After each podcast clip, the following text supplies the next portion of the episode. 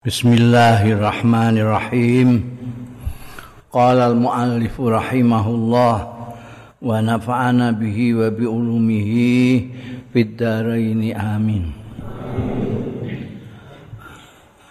Bab ta'awudz ya. Bab minta perlindungan minal jubni saking jerih-jerih penakut wa ghairihi lan liyane juben.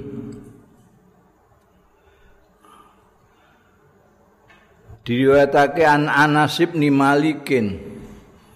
Saking sahabat Anas bin Malik radhiyallahu anhu qala ngendika sapa Anas bin Malik?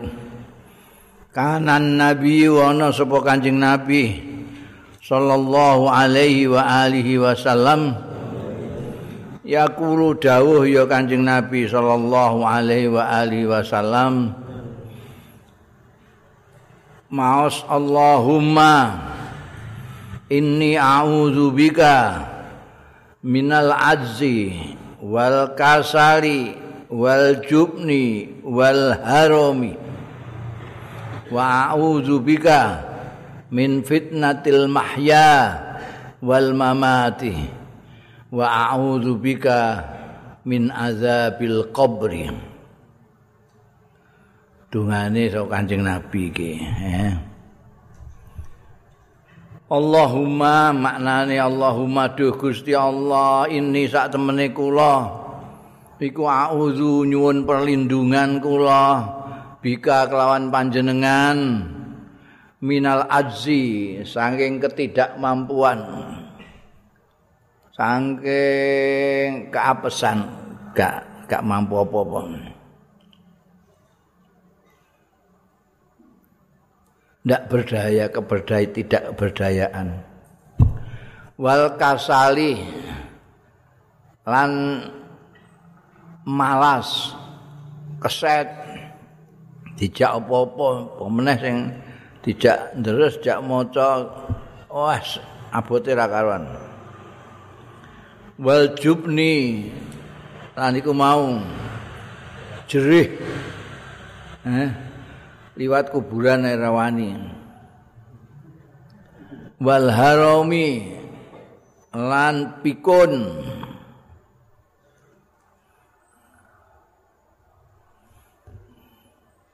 Ini penyakitnya wong tua. Wa a'udzubika. Lan nyuwun perlindungan kula kelawan panjenengan. Min fitnatil mahya saking fitnahipun kehidupan wal mamatilan kematian. Wa a'udzubika lan nyuwun perlindungan kula ing panjenengan bika kelawan panjenengan min azabil qabri saking azab kubur iki apik mbok waca ngangger bas sembayang ya iki Allahumma inni a'udzu bika minal azim. Iki banyak yang terkena penyakit tidak berdaya itu. Karena ada kalanya karena malas ada karenanya wataknya itu mulai kecil dibiasakan untuk tidak mampu apa-apa akhirnya memiliki ketidakmampuan itu. Biasanya jadi siji tidak mampu malas pedinan ya siji. Nah, kita itu diminta berikhtiar berusaha tapi tidak meninggalkan memohon kepada Allah. Kadang-kadang kita itu salah satu atau ndonga tidak melakukan apa-apa. Ada yang melakukan apa-apa tapi tidak berdoa. Nah, kita itu yang benar itu yang melakukan ikhtiar tapi juga berdoa. Karena ikhtiar itu kan sarana saja untuk mendapatkan sesuatu yang dianugerahkan Allah.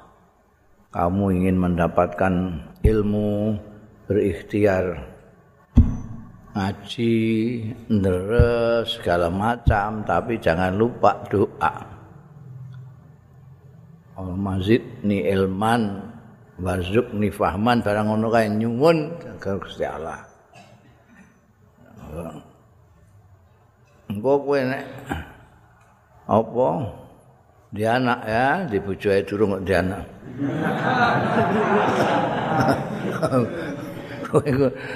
Nek arep golek bojo ya ngono. Ya golek ya takon-takon. Anake sapa sing kira-kira cocok ya? Apal Quran apa piye ngono? Apa apal alfiyah Nah, tapi kowe ya nek ya kudu sebanding golek emae apal alfiyah kowe dhewe gak apal ya payah. Bangkune golek guru apa? Ya golek takok-takok tapi juga ndonga, ndonga supaya diparingi wudu. Ya.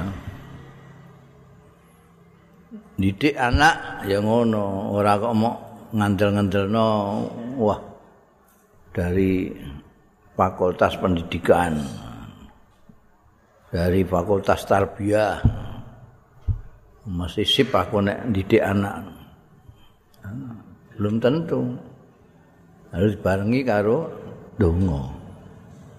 Iki diwarai Kanjeng Nabi Muhammad sallallahu alaihi wasallam. Kamu harus berusaha mengalahkan ketidakmampuan, ketidakberdayaanmu itu. Kamu harus berusaha untuk menghilangkan kemalasan itu. Tapi donga itu. Sehingga upayamu ini jadi komplit lancar. Nek ndonga tok iku Allah yarham Mbah Bisri mbiyen iku ngendika donga iku ibarate kaya oli kaya gemuk nek sepeda iku rantene mbok gemuki. Pidale mbok gemuki wah kowe numpak sepeda iku dadi lancar celing cepete ra karuan. Tapi nek oli tok gak ana sepedane ya ndledek ya ndledek bloko iku iku ibarate ndonga tok ndonga pengen ngalim ndonga pengen pinter tapi ora ngaji iku iku kaya gemuk ndledek tok gak ana sepedane sekali jadi berusaha menghilangkan kemalasan, rasa takut. Menghilangkan meng, berusaha menghilangkan kemalasan itu ya aja malas. Dilatih. Arasasan di pancal-pancal gitu kemalasan itu. Ketakutan juga dilatih. Enggak wedi liwat kuburan, dilatih liwat kuburan terus. Sesuai gendrune sing wedi karo kowe.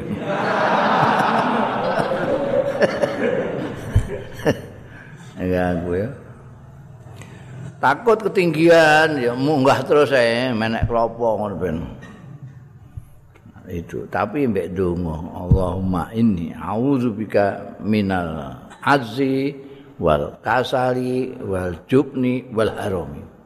haram ini biasanya wong tua tapi saiki kita enam barang wis kena. Lalinan ya dimulai dari lain. Kalau otak tidak sering digunakan itu akibatnya adalah haram ya Mulane ana wong sepuh kaya kiai-kiai itu Mbah Maksum ngantek 100 tahun, Mbah Kiai Asad 90 tahun, Mbah Kiai Aimun 60 tahun lebih. Itu karena tidak pernah berhenti. Pikirannya dipakai terus. Sing mutolaah sing mikirno umat sing mikirno santri pokoknya pikirannya jalan terus. Nek sebalik nek isih enom tapi nganggur kan gak tahu mikir mikir sithik keturun apa-apa kok keturun ya. Ndres sithik keturun, maca kitab sithik keturun.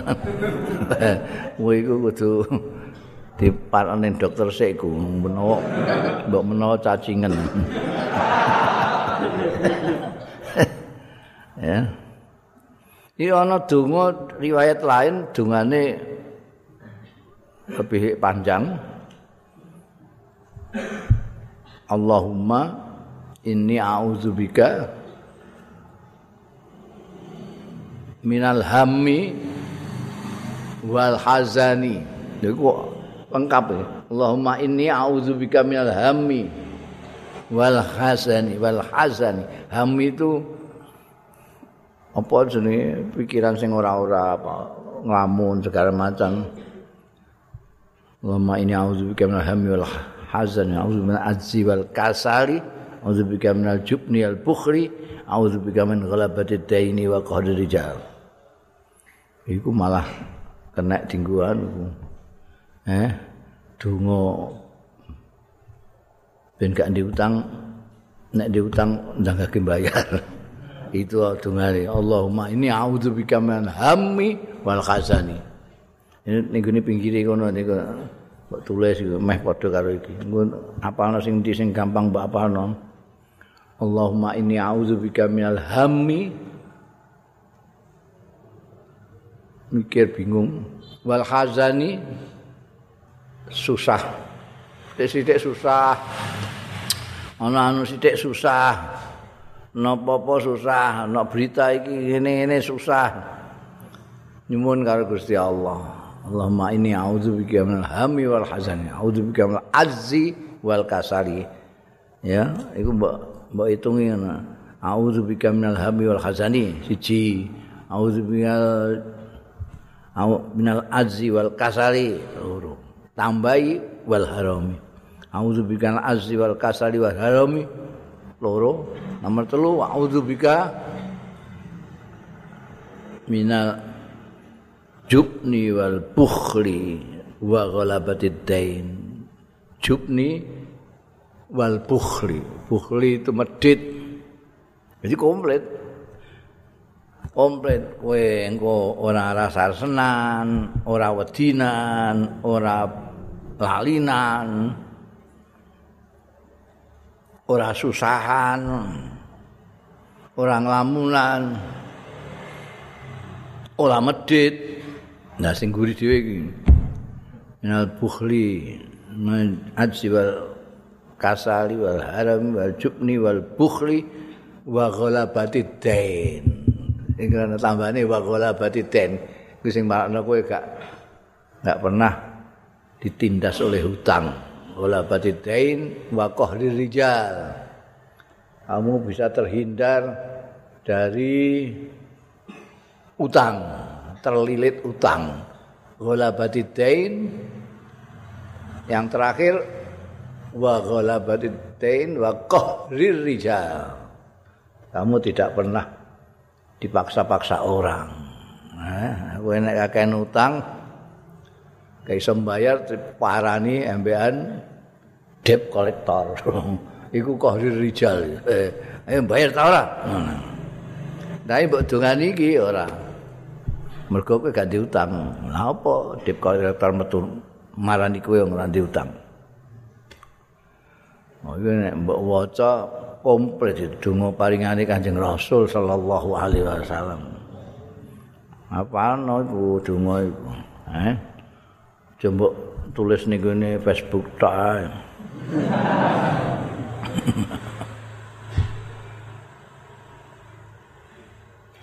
Aduh moy.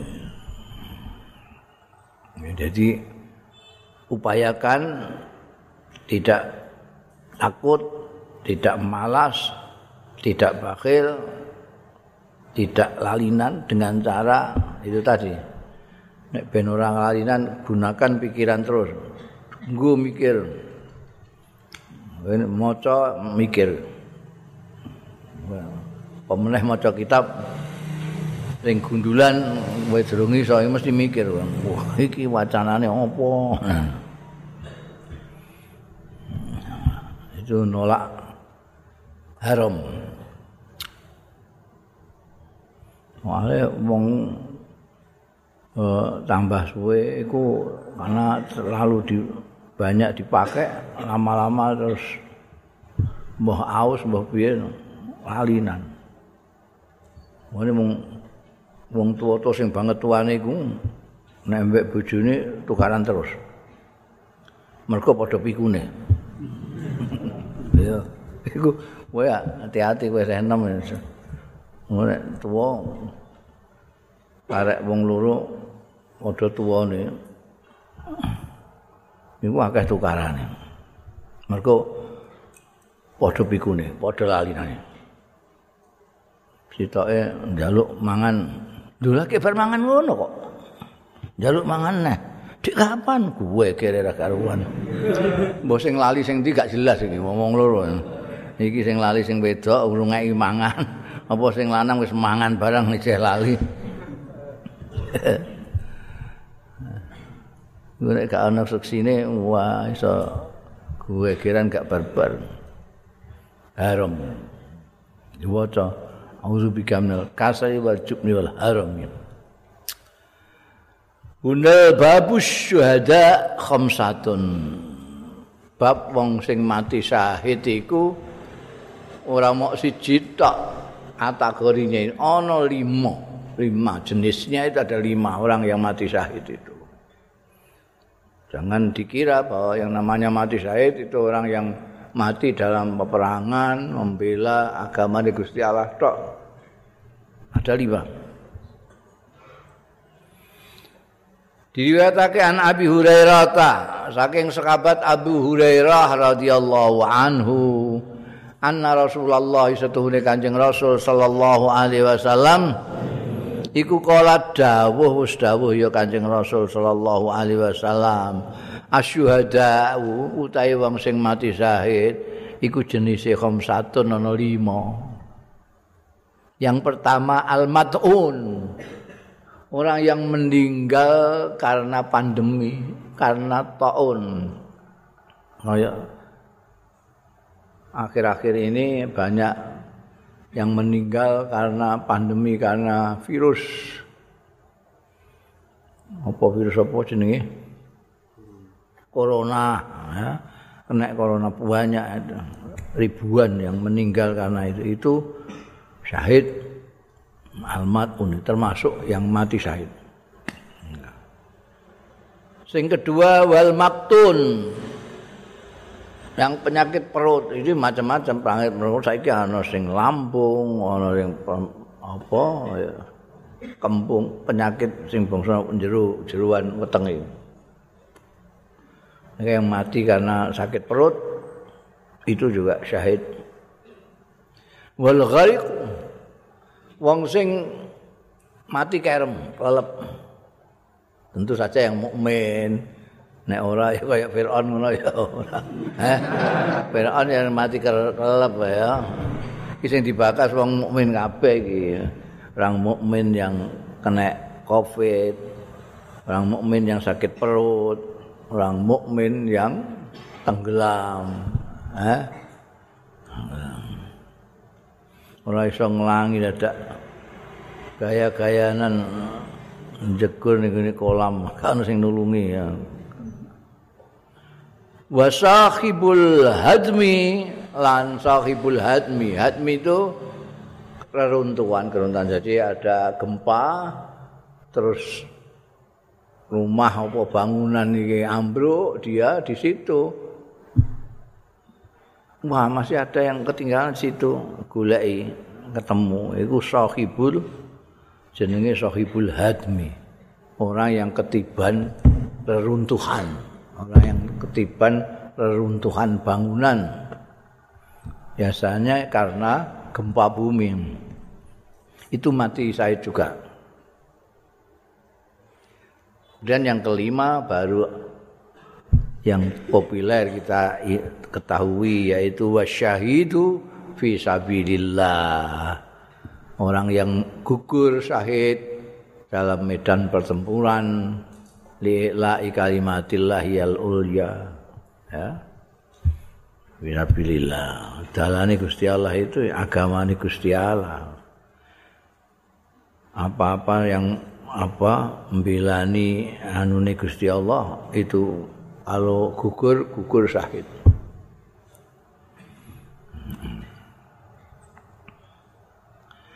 Babu fadli saum fi sabilillah taala. Bab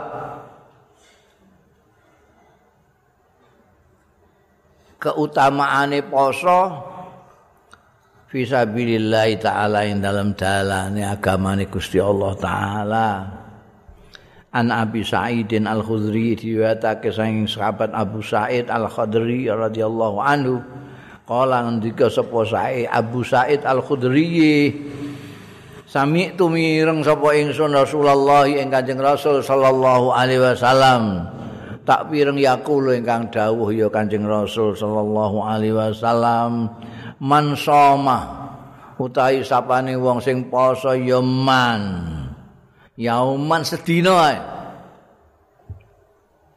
fi sabilillah ing dalem adalane Gusti Allah ba'adallah mongko ngedohke sapa Allah Gusti Allah.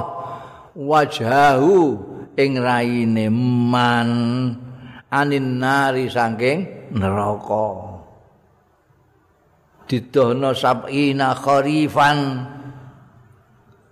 Ing pitung puluh apane kharifan? Taune. Asal maknane kharif itu musim rontok. Musim rontok itu setahun pisan, seperti musim dingin juga setahun pisan. Musim panas ya negara-negara yang mempunyai empat iklim itu kita kan tidak punya itu. Karena kita di garis katulistiwa, istimewa kita. Bukan bangsa Saudi, Mesir, Eropa, Amerika, mereka semua punya empat musim. Musim panas itu panas tidak karu-karuan itu. Ada yang sampai 50 derajat. Ini panas seperti ini paling 35 36 itu ada yang sampai 50 aku menangin yang Mesir 50 derajat. Di Kuwait lebih panas lagi. Enggak terus sana musim rontok. Musim semi sih musim semi itu tanduran mulai bersemi itu paling enak itu. Orang yang apa namanya paling seneng itu orang-orang yang mempunyai empat musim itu kalau musim semi. Udaranya kayak di Indonesia. Indonesia ini musim semi terus rasanya enak terus. Daun-daun hijaunya hijau masih muda itu. Nanti terus musim dingin musim dingin itu kene sing paling dingin itu ya 20 19 itu. Aku tahu ning Eropa itu 10 derajat. 10 derajat. 10 derajat itu kan ana sing tahu 5 di bawah 0. Ya kekeleneh kowe, nguyuh terus ngelanter jadi es. Iya. Iya. Kowe iku wis lara kabeh. Jadi mulane aku bolak-balik ngongkon ngejak syukur jadi wong Indonesia ini. Iklimnya cuma ketiga rendeng. Ketiganya tidak terlalu panas seperti musim panas mereka. Rendengnya juga tidak sedingin musim dingin mereka. Ini paling panas telung puluh enam. Nek ning gini kono iku ning mereka yang mempunyai empat iklim itu nek musim panas kowe gak wani demek ngene iki. Mus panas kabeh. Kene panas. Numpak bis cekelan panas. Loro. Nu tahu sing ning Mesir iku aku wayahe ujian itu saya tidak sama dengan yang lain-lain. Fakultas-fakultas yang lain itu musim panas sudah berakhir. Saya musim panas sih ujian. Berarti nek terus ning jeding. Iki dadi urasan kitab iku dilebokno ning gone plastik ambek adus. Nek ora ra ra kuat, panas. Emeh turu. Wasur disiram banyu sak Balekno ember ning gone jeding, balik panas meneh. Ora kabeh. Tembok mbok cekel panas. Nek adem kabeh adem. Iki mbok cekel ya adem. Kemulan metu drijine sitok ya kademen. Mu Indonesia pokoknya paling enak. Musim panas orang mengatakan saif orang sana. Musim dingin kebalikannya ada sita. Rihlatas saif. Rihlatas sita iwas saif. Mereka selalu nek musim panas cari tempat dingin. Donggulai tempat-tempat yang dingin di pesisir lah di mana sing kira-kira adem pun. Ning oase dan mana. Nanti kalau musim dingin juga gitu, cari tempat-tempat yang hangat. Di gua ning lindungan apa jenenge gunung Syib min Syu'ab ya. Repot. Musim panas saif, musim dingin sita, terus musim semi rabi. Rabi itu musim semi yang disukai orang-orang itu rabi. Yang keempat kharif ini. Jadi masing-masing ini setahun.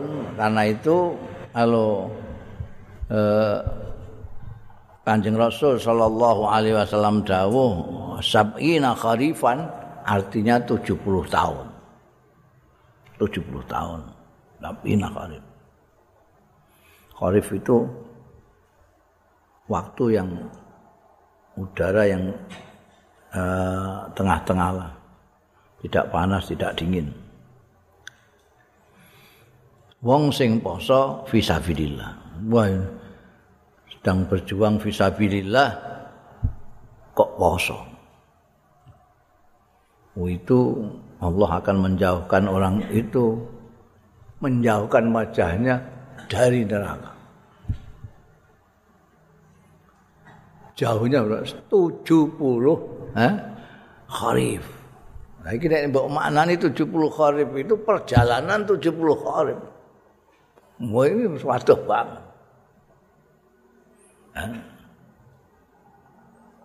Iku lagi sedino, nek posone kaya mbah-mbah awake dhewe iku mbiyen nek poso iku kaya Nabi Daud akeh-akeh ana sing ngedur poso terus. Ana sing posone apa sing Daud dina poso dina muka. Iku siji wae Gusti Allah ba'ada menjauhkan wajahu minan nar jauhkan dari neraka lain. Soale orang mlebu neraka lah tapi nek raimu madhep ning neraka enggak kuat kowe. Mulane kok ning gone hadis sing nyeritakno orang terakhir masuk surga itu kan dia mintanya kepada Allah pokoknya palingkan mukaku dari neraka. Jalukane wong tok. Bareng engko kowe tak turuti engko ndang jaluk liyane. Mboten Gusti, pokoke anggar dipalingkan mukaku dari neraka ku mboten kuat kula. ngambune ora enak, hawane panas ora karuan, pun palingkan saja. Delok ya ngeri. Delok neraka iku ngeri, ambune gak karu-karuan buadeke, panase menyengat. Jadi minta supaya dipalingkan aja. Wes kowe engko gak jaluk yane. Dipalingno ngene. Roh swarga. njaluk dicedakno. cedakno mesti pancen caketake ben tambah cetha niku tiyang swarga. Bali cedakno kepengin mlebu. Dan akhirnya mlebu. Yo ceritane hadis itu, hadis manusia yang terakhir masuk surga. Balkon neraka. Bundel babu fadlin nafaqah fi sabilillah. Bab memberikan nafkah sekali lagi nafkah itu memberikan sesuatu materi yang tidak menuntut balasan. Dol tinuku itu menuntut balasan. Utang piutang menuntut balasan. diriwayatake Nabi Hurairah ta saking sahabat Abu Hurairah radhiyallahu anhu anin Nabi saking Kanjeng Nabi sallallahu alaihi wasallam kala ngendika sapa Kanjeng Nabi sallallahu alaihi wasallam man amfaqa zaujain. Utahi sapaning wong sing nginfakno ya man. Zaujaini ing dua jenis infak. Fi sabilillah ing dalem dalane Gusti Allah agamane Gusti Allah. Da'ahu mongko undang-undang hu ing man amfaqa sapa khazanatul jannah? Para penjaga swarga.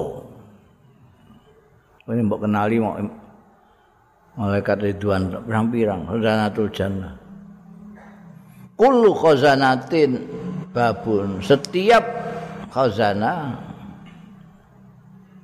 bab tak kullu khazanati babin setiap penjaga-penjaga pintu surga. Jadi orang setiap pintu-pintu surga banyak dan itu mereka yang jogo-jogo itu semuanya doda'u memanggil orang yang amfaqo tadi itu. Maksudnya manggil be ay qalun halum tegese mereka itu khazanatu kulli babin babil jannah itu penjaga-penjaga surga itu memanggil orang-orang yang nalika ning dunya amfaqa fi sabilillah. Anfaqa zaujain fi sabilillah. Artinya bi ayatina qalu halumma. Mereka semua khazanatul bab itu khazanatul bab itu mengatakan halum. Ke sinilah, ayo kemari, kemari. Karena yang dikir loh kene surga mungkin. Karena kene halumma itu.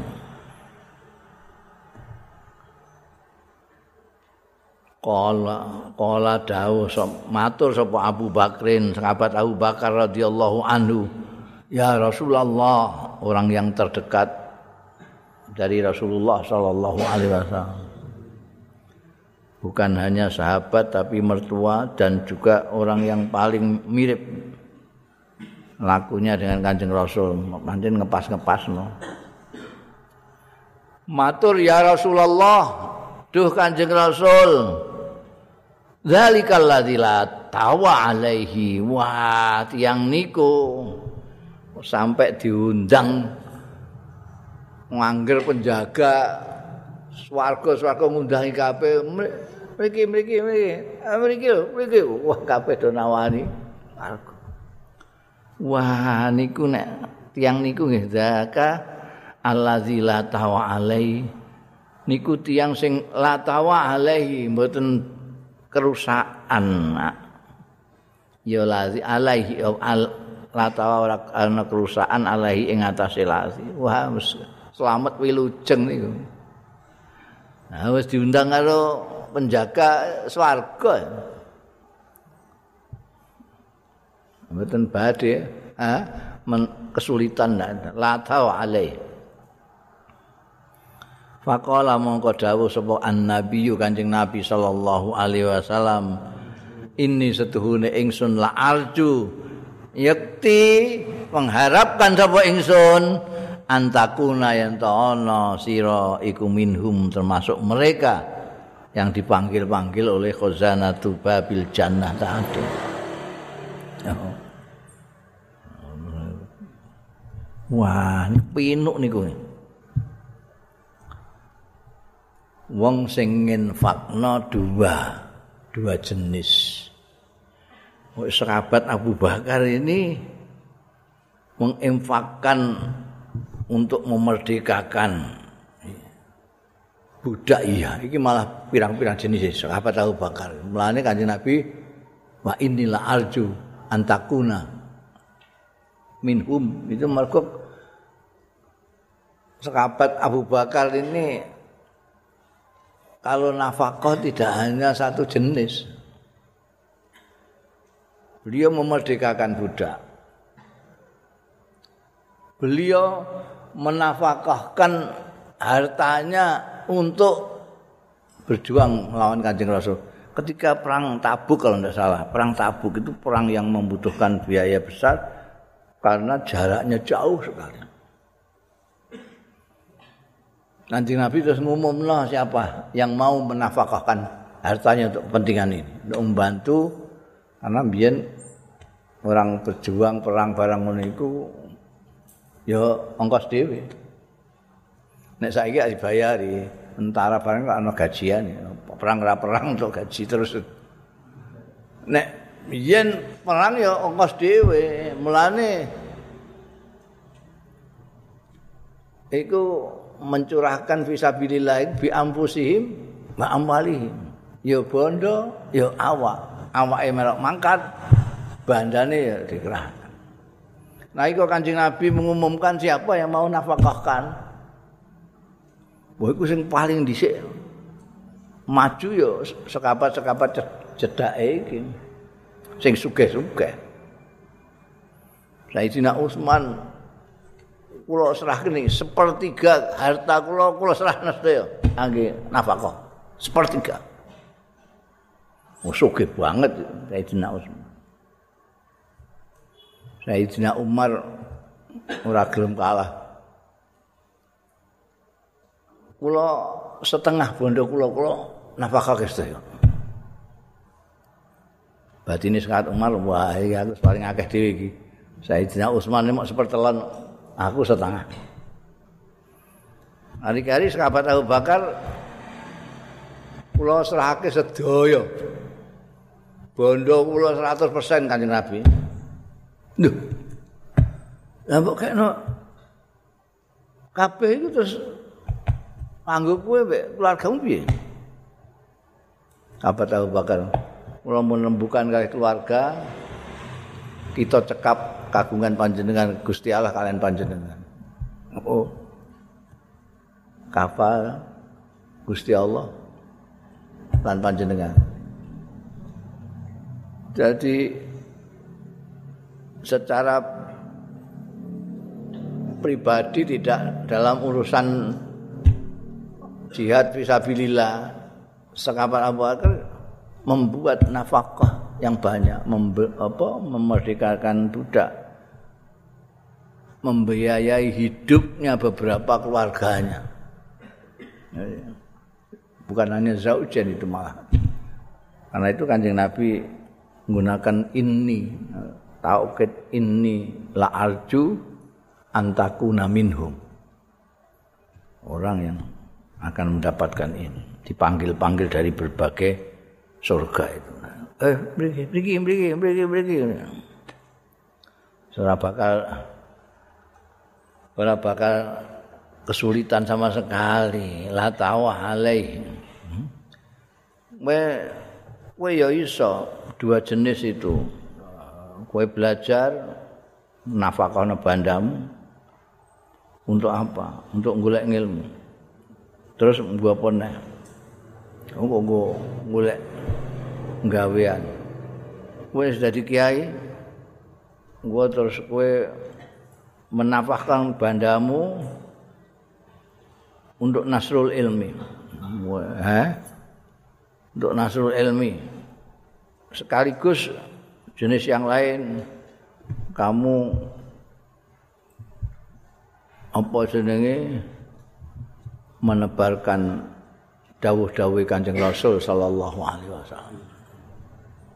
Oh, kowe dakwah ning dindi tapi kowe juga ngurusi madrasahmu.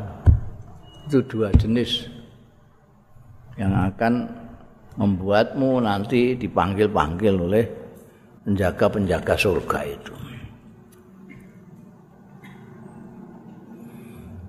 Unda an Abi Sa'idin Al-Khudri. Saking sahabat Abu Sa'id Al-Khudri radhiyallahu anhu anna Rasulullah satune Kanjeng Rasul sallallahu alaihi wa alihi wasallam qama.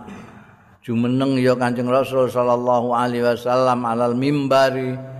Ing atase mimbar di atas mimbar Kanjeng Nabi Faqala maka dawuh ya Kanjeng Rasul sallallahu alaihi wa alihi wasallam Innama akhsha alaikum min ba'di ma yuftahu alaikum min barakatil ard. Angin pestine Saya tidak takut yang lain. Innama akhsha alaikum angin mestine nguatirno sapa ingsun alaikum ing atase sira kabeh mimba di sakwise aku. Nek aku wis ora ana sing tak khawatirno iku. Innama asa alaikum mimba di ma barang. Ma ing barang yuftahu alaikum sing dibedah ditundukkan alaikum ing ngatasé sira kabeh. Bayane mayuf tahu alaikum. Nyatane min barokatil ard. Nyatane saka berkah berkahe bumi. Summa zakara mongko keri-keri. Nutur sapa Kanjeng Rasul sallallahu alaihi wasallam zahratad dunya ing gumebyare donya Zahrah itu bunga. Gebembiar mempesonanya dunia digambarkan sebagai bunga.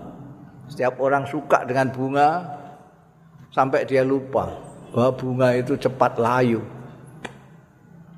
Bunga itu cepat layu. Orang senang kekasih barang dipadak sampai bunga segala macam yang indah di lupa bahwa bunga itu. Mau sebentar mau ada ini gini fast itu. Durung ngantek sore wis layu dia. Rupane wis coklat kadang-kadang ireng. Melengkung gak ono gak ono indah blas. Dunia kayak gue Fabada mengko miwiti Kanjeng Rasul sallallahu alaihi wasallam bi ikhdahuma kelawan salah sijine. Barokat ambek zahratat dunya kanjeng nabi kan menuturkan dua, dua hal. Yang satu yang ditakutkan dikhawatirkan kanjeng rasul sallallahu alaihi wasallam atas umatnya itu yang pertama adalah barokatul arti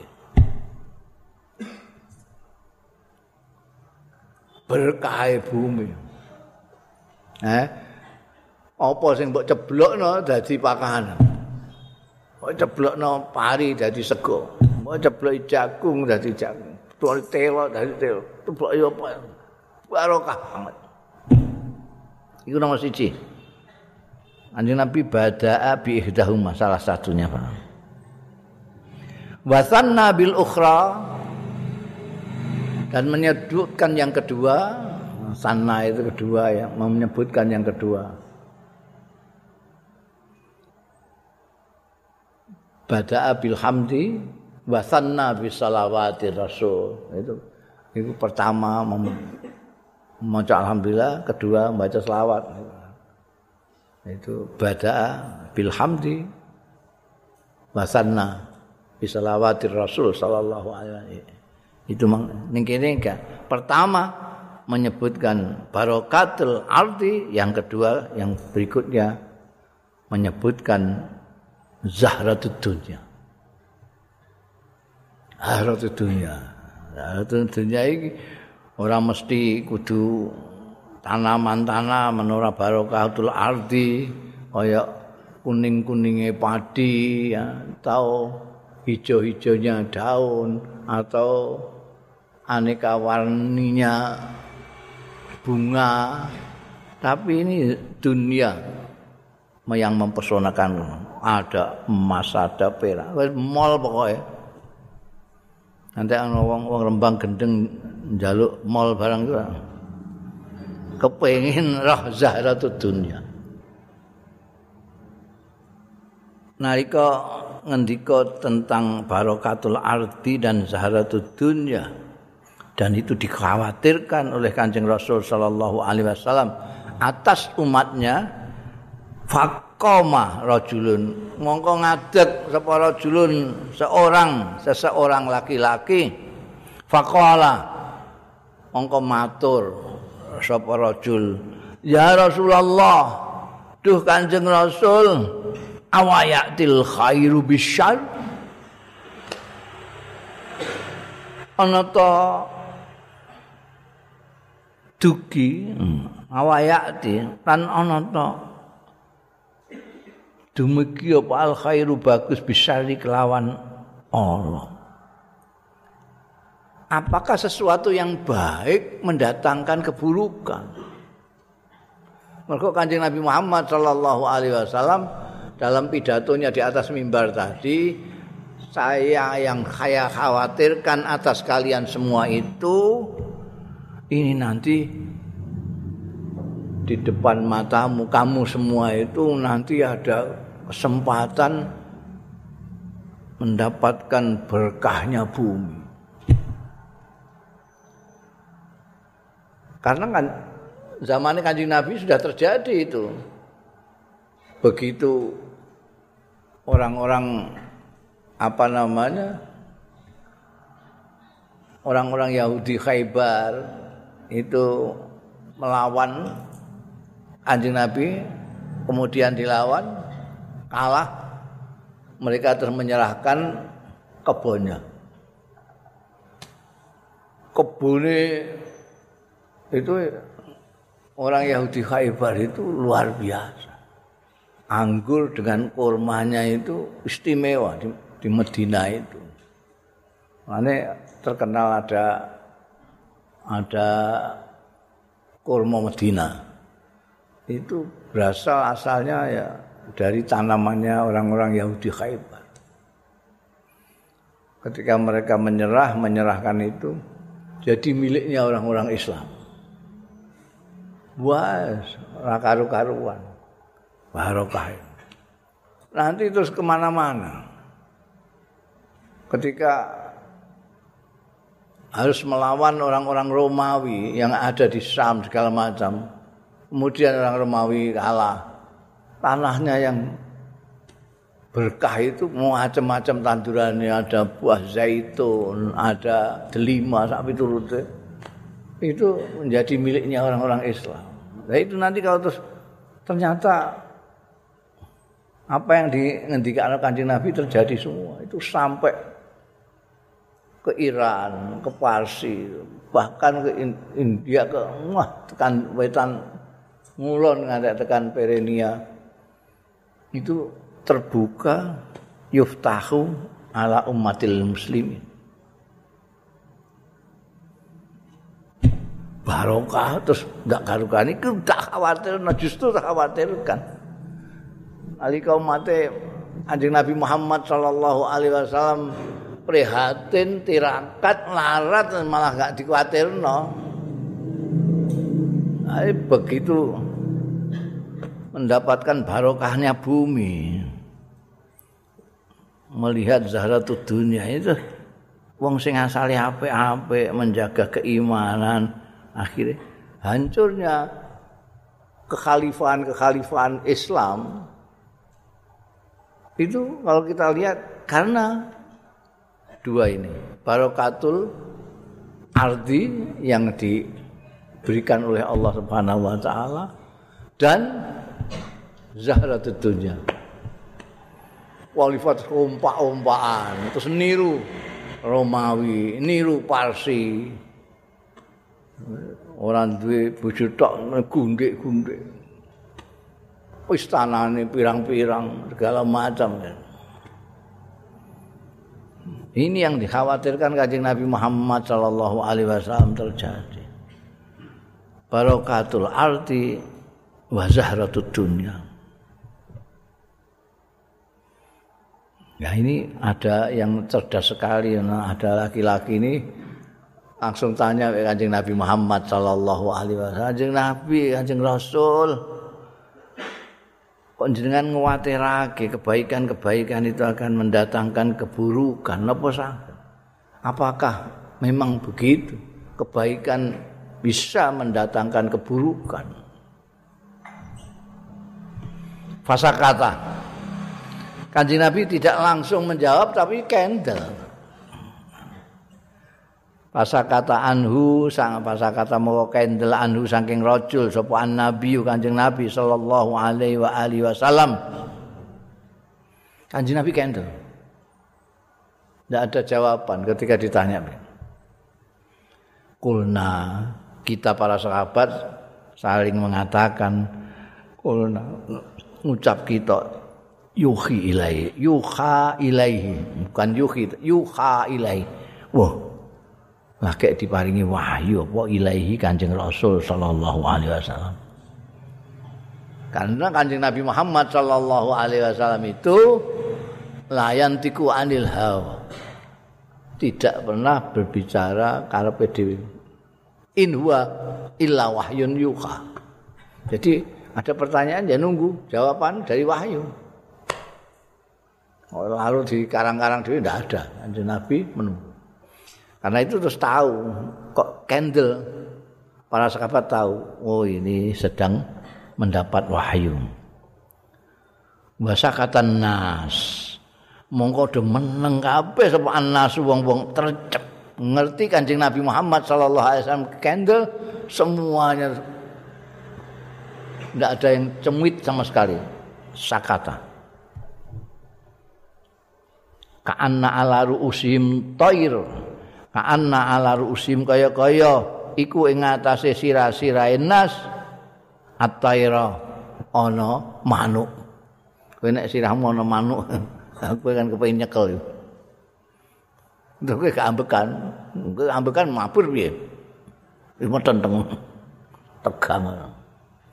Ini orang-orang menggambarkan orang-orang ketika Kanjeng Nabi mendapatkan pertanyaan lalu diam itu semuanya terus menyet. Gak ada yang cemuit bahkan antek orang bernapas. Seolah-olah di kepalanya ada burung. Kemudian setelah itu summa. Summa ini maknanya keri-keri itu untuk membedakan dengan fa. Nek fa itu lalu kalau summa kemudian. Jadi agak jaraknya agak jauh nek lalu itu sebentar. Suma ada suma keri-keri. Apa ini? Mana nih gandul suma mongko keri-keri. Kemudian. Inaus tuh kanjeng Nabi Shallallahu Alaihi Wasallam masaha ngusap ya kanjeng Nabi an wajihi saking wedanane kanjeng Nabi arhadha ing gembrobyo sing keringet keringat yang banyak itu rohado rohado itu keringat yang membasahi banyak sekali. Bab kanjeng Nabi Muhammad Shallallahu Alaihi Wasallam itu kalau mendapatkan wahyu itu keringat dan gak karuan. Meskipun di musim dingin.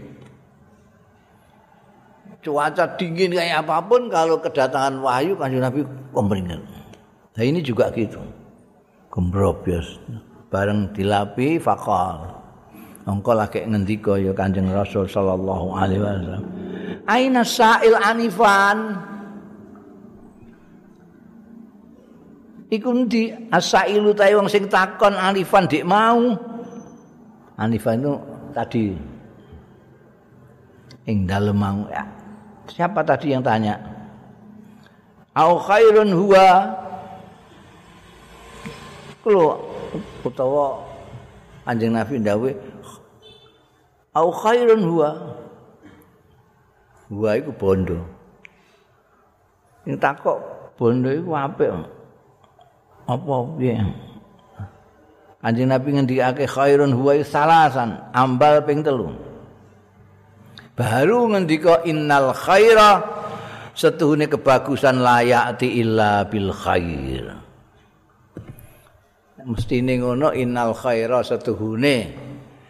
Kebaikan iku layati ora teko iya khair illa bil khair kejaba nggawa kebaikan. Mestine kebaikan itu membawa kebaikan.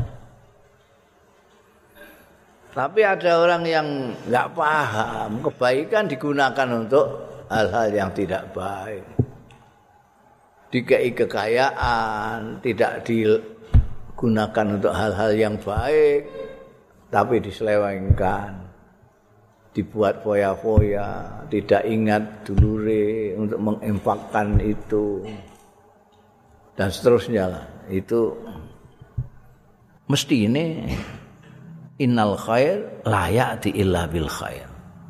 Nek wong Arab sering menggunakan khair dengan uang. Mulane ana li hubbil khairi lasyadid. Orang itu Nah, mbek dhuwit suwenenge ra karo. Wis, suwenenge ra karo. ora santri ora kiai roh dhuwit iku senenge ra karuan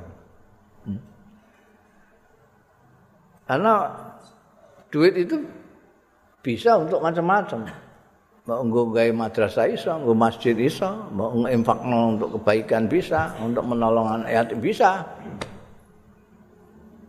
tapi bisa juga untuk yang tidak khair. Seperti ditanyakan tadi kan. Ya. yaktil khair bil khair ora bisyar. Wa innahu lan sedune kelakuan kulama yumbitu rabi mongso-mongso nukulake apa arabiu musim semi musim semi mulai menukul ke tumbuh-tumbuhan. Nukulake main barang yak tulu sing mateni ya ma habaton krana abatan itu penyakit mematikan yang mengenai perut. Jadi kue kakean mangan, orang ono legone blas ini, bar mangan telom, mangan sego, bar sego tombo amis ketan, bar ketan terus mangan lontong. Ini berjejal-jejalan sampai nggak ada ruang. Terus melending weteng itu. Rending. Terus ora iso memburi gak iso, gak iso. Mbok ising ora iso, mau metetet ning Itu habat. Ya. Itu habat, penyakit. Padahal Robi memberikan sesuatu yang khair kepada kita. Eh, tukulan macam-macam. Tapi kerakusan kita yang membuat semuanya kita makan lalu perut kita yang kena. Apa itu au yulim. Au yulim utawa marek-mareki khabat. Nah, kalau tidak sakit betul ya mendekati.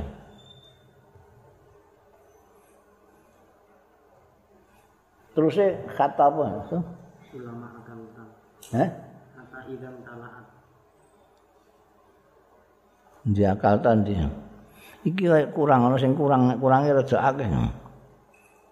Hmm. Innahu kulama yumbitu rabbi mayuk mayat tulu habatan aw yulim. Kata idam talaat ujujuk ngono wae ana kalat. Heh? Kulama akalat. Dia ana kulama. Sawise yulim ya. Iku ya isih kurang ulama ana sing luwih anu neh. iki iki kan ada dua hal. Ada al khair itu bisa menjadi syar, ada yang khair itu khair. Layati ila bil khair. Nah iki yang depan ini wa in uh, wa inna makulama yumbitu rabi mayak tulu habatan ayu yulim. Ini yang syar. Karena menjadikan perut sakit habat. Terus ada pengecualian. Illa mesti ngono? Ana sing kono ana sing naskah ana illa. Akilatul khadir ngono ini ora salah illa akilatul khadir gak ada sing naskah liya napa gak? Wah fotokopinan kabeh. Jadi ada yang dikecualikan. Illa akilatul khadir kecuali kewan-kewan binatang yang makan yang hijau-hijau saja. Terus itu ulama akalat wam ta'alaat itu ya. Nah, itu lagi itu. Jadi tambahin. Itu ono illa akilatul illa akilatal khadir kulama akalat ngono ya. Kata idam talaat terus dia makan. Nah, wis idam talaat tatkalane wis kebek apa khosirataha khosirataha iki iki lempenge iki lempenge akilah itu tadi. Nek ora ana akilah itu itu mbok mbok kirim ning ndi ku? Hane khosirataha iku. Ini gini akilatul khadir. perutnya sudah menjadi kenyang.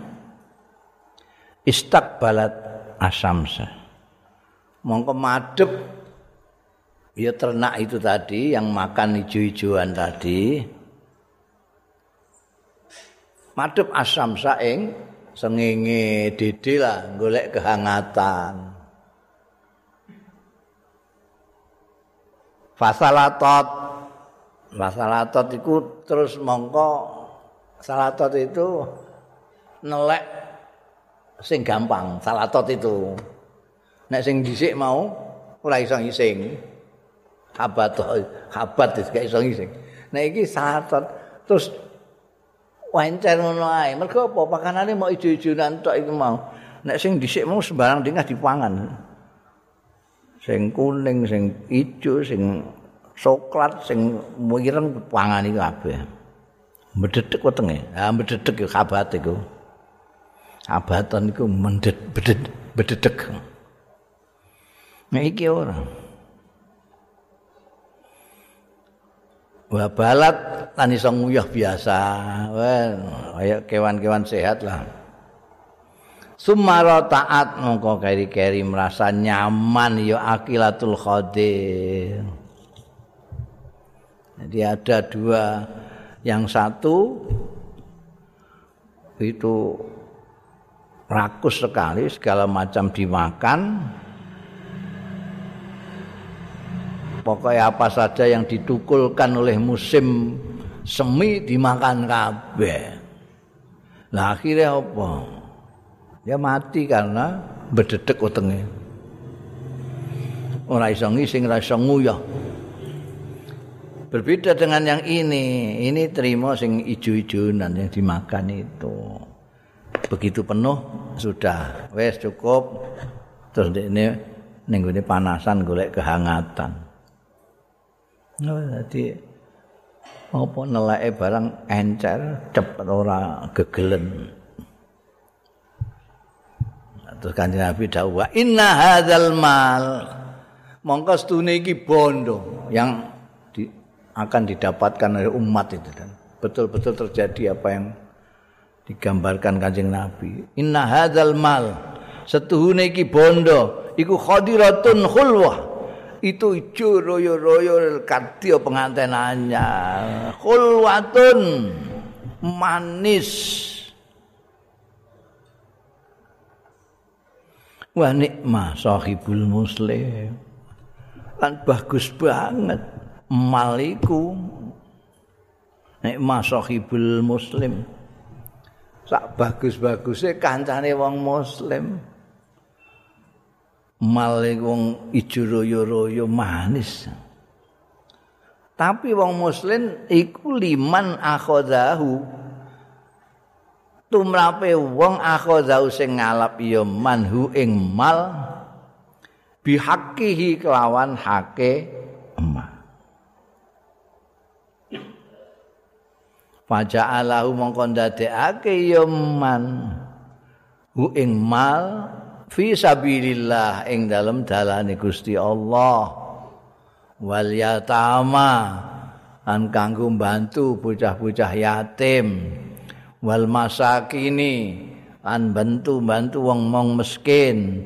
Wab nisabil lan untuk menolong musafir sing kentekan sangu. Waman la bundel waman lam yakhudhu bihaqqi lan sapaning wong sing ora ngalap ya man hu ing mal. Bihaqqi kawan hak mal. Fahuwa mongko utahe man. Iku kal akilil ladzi yasba. Iku kaya wong sing mangan alladzi la yasba'u. Sing ora warek-warek ya ladzi. Wa yakunu lan ana ya mal alaihi ing atase man syahidan iku dadi seksi yaumal kiamat ana ing dina kiamat ya jadi Anjing Nabi memberikan metafora tentang kehidupan duniawi ini materi ini luar biasa. Gambarnya detail dan cetok karena ada tamsil-tamsilnya yang mendekatkan pemahaman kita kepadanya. Jadi dunia itu hijau royo-royo, mingini, manis sekali. Kalau kamu itu memperlakukan, menyikapi dunia itu, materi itu sesuai dengan haknya. Ada yang kamu pergunakan, tapi ada yang kamu nafkahkan untuk kebaikan. Kamu nafkahkan untuk sabilillah. Kamu nafkahkan untuk membantu anak yatim. Membantu anak-anak miskin, orang-orang miskin. Membantu orang yang kekurangan sangu. Wah itu ya luar biasa. Sebaliknya orang itu ada yang apa namanya memperlakukan harta duniawi itu tidak sesuai haknya harta. Artinya tidak ada sama sekali yang digunakan untuk berjuang visabilillah. Tidak ada yang digunakan untuk menolong orang-orang yatim, anak-anak yatim, menolong orang miskin, sak piturute. Tidak ada.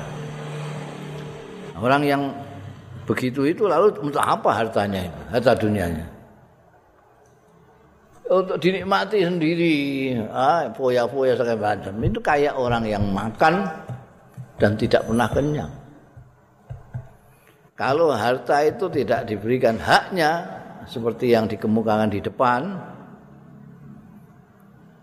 diberikan untuk kebaikan dan lain sebagainya maka itu kayak orang yang tidak pernah kenyang ketika makan. Wis sugih kaya ngono omahe pirang-pirang mobile pirang-pirang isih korupsi. Itu karena dia tidak kenyang-kenyang. Melihat dunia itu selalu tertarik, selalu nggak bisa nahan, lalu kemudian menjadi serakah, tidak pernah kenyang. Dan nanti harta itu, harta dunia itu, di hari kiamat dia akan bersaksi. Jadi gak iso. Orang yang mempunyai bondo, dunia, tidak memperlakukan sebagaimana mestinya, itu yang tidak, ah, ya khudu bi ghairi itu. Itu nanti tidak bisa mungkir karena bondo-bondo itu nanti akan menjadi saksi. Saya dulu untuk memuaskan dirinya sendiri. Ya. Bundel babu hakullah ala ibadihi Allahu alam